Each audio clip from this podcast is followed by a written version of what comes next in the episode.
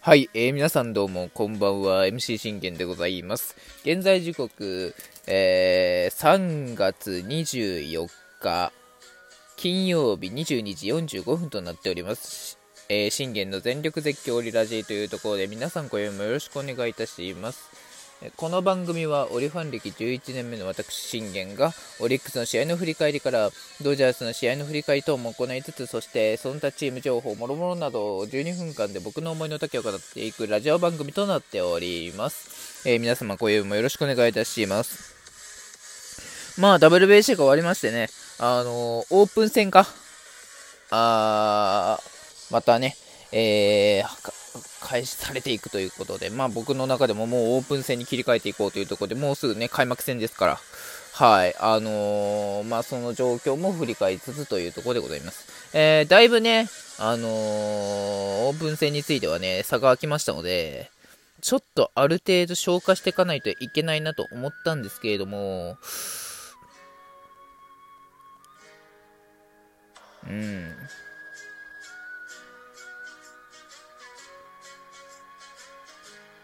ちょっとね、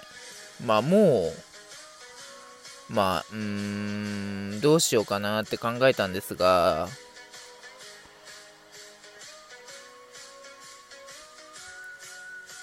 まあ、ある程度のやつからちょっとしていきましょうかね。はい。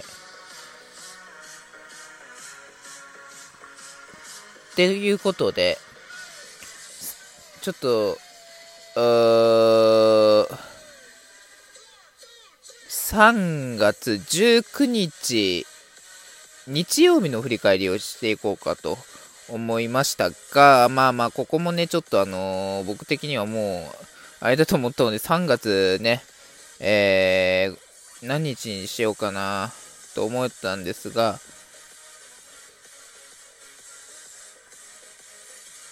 えー、3月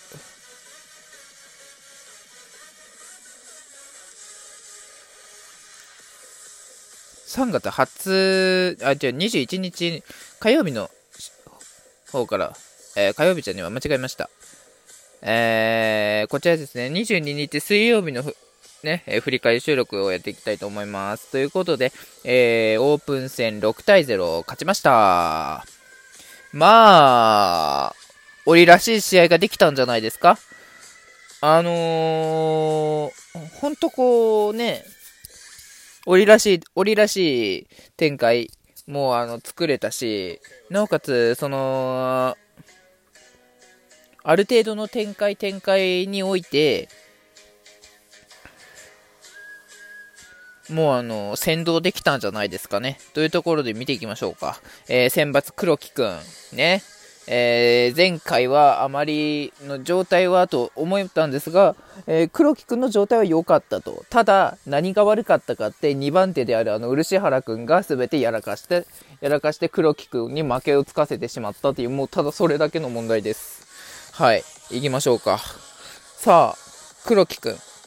えー、初回、岡林にヒットを許しますが、あー、おー、いいじゃん。え、ねこれ見たときに、もう初回の黒木くん見ただけに、あ、岡林にヒットを許したって、あー、ちょっと、これまずいかなと思ったんですが、大島からも切り替えましたね。えまずこれ岡林を積極、これ盗塁試見るんですが、これをでワンアウトにしてからの大島空振り三振の高橋周平、ショートゴロスリーアウト。完全に立ち直りましたね。あのー、普通に黒木くん冷静でした。まあ、岡林にあのライトへのヒットを許したんですが、大島、高橋をね、えー、見事に料理というところで、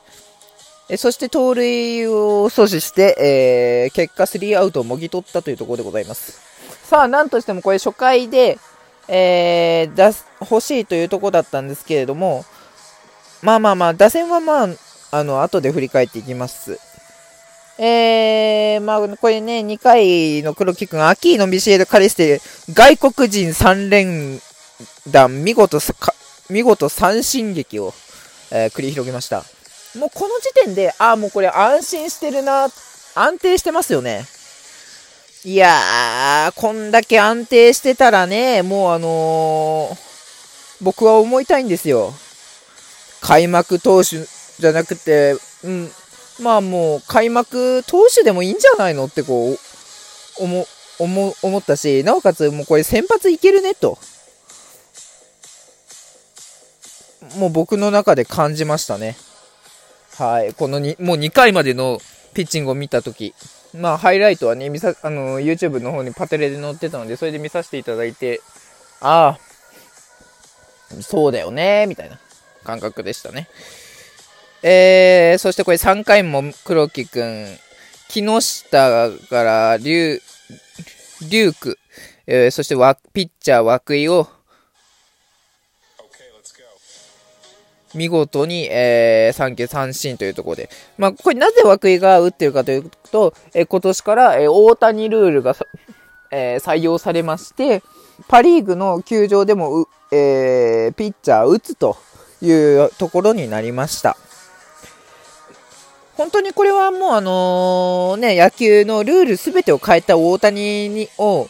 大谷翔平を、えー、褒めざるを得ないというところですよね。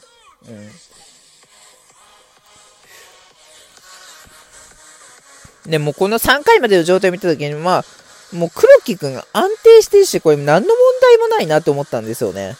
あの、ハイライト見たときにね、冷静だし、何、かつ、何の問題もなければというところで、これ4回も5回もね、えー、い、そして6回、6回無失点。6回被安打1無失点。素晴らしくないですかあのー、よく考えてみれば、ほぼパーフェクトなんですよ。被安打1のみ。岡林にライトへのヒットを浴びただけ。それ以外は、あのー、得意なね、カーブ、えー、フォークを見事に使い、えー、三振を取ったり、ゴロにしたり、三者凡退に取るっていうね、もういつもの安定したあの韓国戦で見せたあの安定黒木くんですよ。うん。もうそのものですよね。もう韓国戦の黒木くんそのものになったので、僕、僕はね、失礼いたしました。僕はですよ、はじめは黒木くんが先発に転向するってことは反対してたんです。なぜかというと、あの、まだ中継ぎでの、あのー、反省を生かせて、えー、なおかつ中継ぎで、えー、結果を出せていないのに、去年のまず中継ぎでの借りを返さないとやっぱなダメなんじゃないのかというところだったんですけども、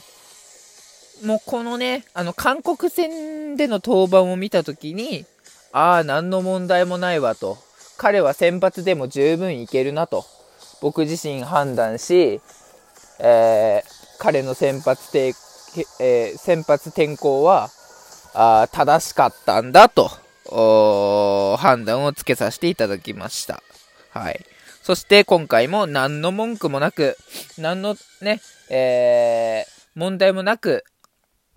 安定した黒木くんを見せたということでね。聞いてるか、漆原くん。君に言ってるんだよ。ね。せっかくさ、黒木くんがさ、前回さ、いいピッチングして、ね、まああのー、足のアクシデント、ね、ちょっとこう、足に痛みを感じて、えー、降板となりましたが、その降板からもう、ね、君がすべて、えー、打ち壊して、ぶち壊して、黒木くんを負けにして帰ってきたというところですよね。うん。だから、彼は6回までいければ、これ何の問題もないっていうことがはっきり分かりましたね。うん。今度は7回無失点を目指そうっていうところで、あのー、僕思ったんですけど、これ、もしかしたら、檻の中で、完全試合というものをしてしまうのは、慶喜よりも、黒木くんではないのかというね、あの気持ちもちょっとこう思うようにもなってきたんですよね。今日のと、あの、今日のというかこの22日の東京を見て。やはりこの安定した黒木君を見てると、うん、何の問題もないし、先発転向も正しかったし、十分、あの、アピールできてるよねってなりますよね。うん。なぜなら、慶喜らが、あの、WBC で選出されている間に、一番結果出してたの僕は黒木くんだと思います。はい。まあ、田島アニャとかサチヤも結果出してましたけどね。でも、その中でもやはり一抜けてたのは、えー、黒木くんだよ、と言いたいですね。はい。そしてまあ、打線陣に関しては、えー、野口くん、西野くんがね、えー、ヒットでアピールして、これタイムリーツーベースで、まず先制したと。で、2回はこれ、茶野くんがライトへのタイムリーヒットということでね。えそしてこれもまああれなんですけど、えー、茶野くん見事にね、支配下登録ということでおめでとうございます。ね、あのー、君が一番野手の中でアピールしてたし、野口くんと君、うん、いい、本当に世代になるから、ね、あのー、野口くん、いや、あのー、北くんという先輩がいっぱいいるから、彼らを超えるっていうことが本当大事になってくるからね、あのぜひ頑張ってくれというところでございます。そして結果、えー、13アンダー放って6対0とオリックス勝利という結果になりました。まあ、オリックスが、ね、我がオリがやりたい野球できてますよね。うん。3回に2点入れて、な、なんせこれ、な、7回、8回、え？ちょっと待って。そう、あのー、4、4回、7回、8回だけなんですよ、得点がなかったの。それ以外全部得点入ってるっていうことは、やはりこれこそ強き檻だと。強き檻の戦い方だというところですよね。というところで、えー、今回はこれで終わりたいと思います。バイバイ。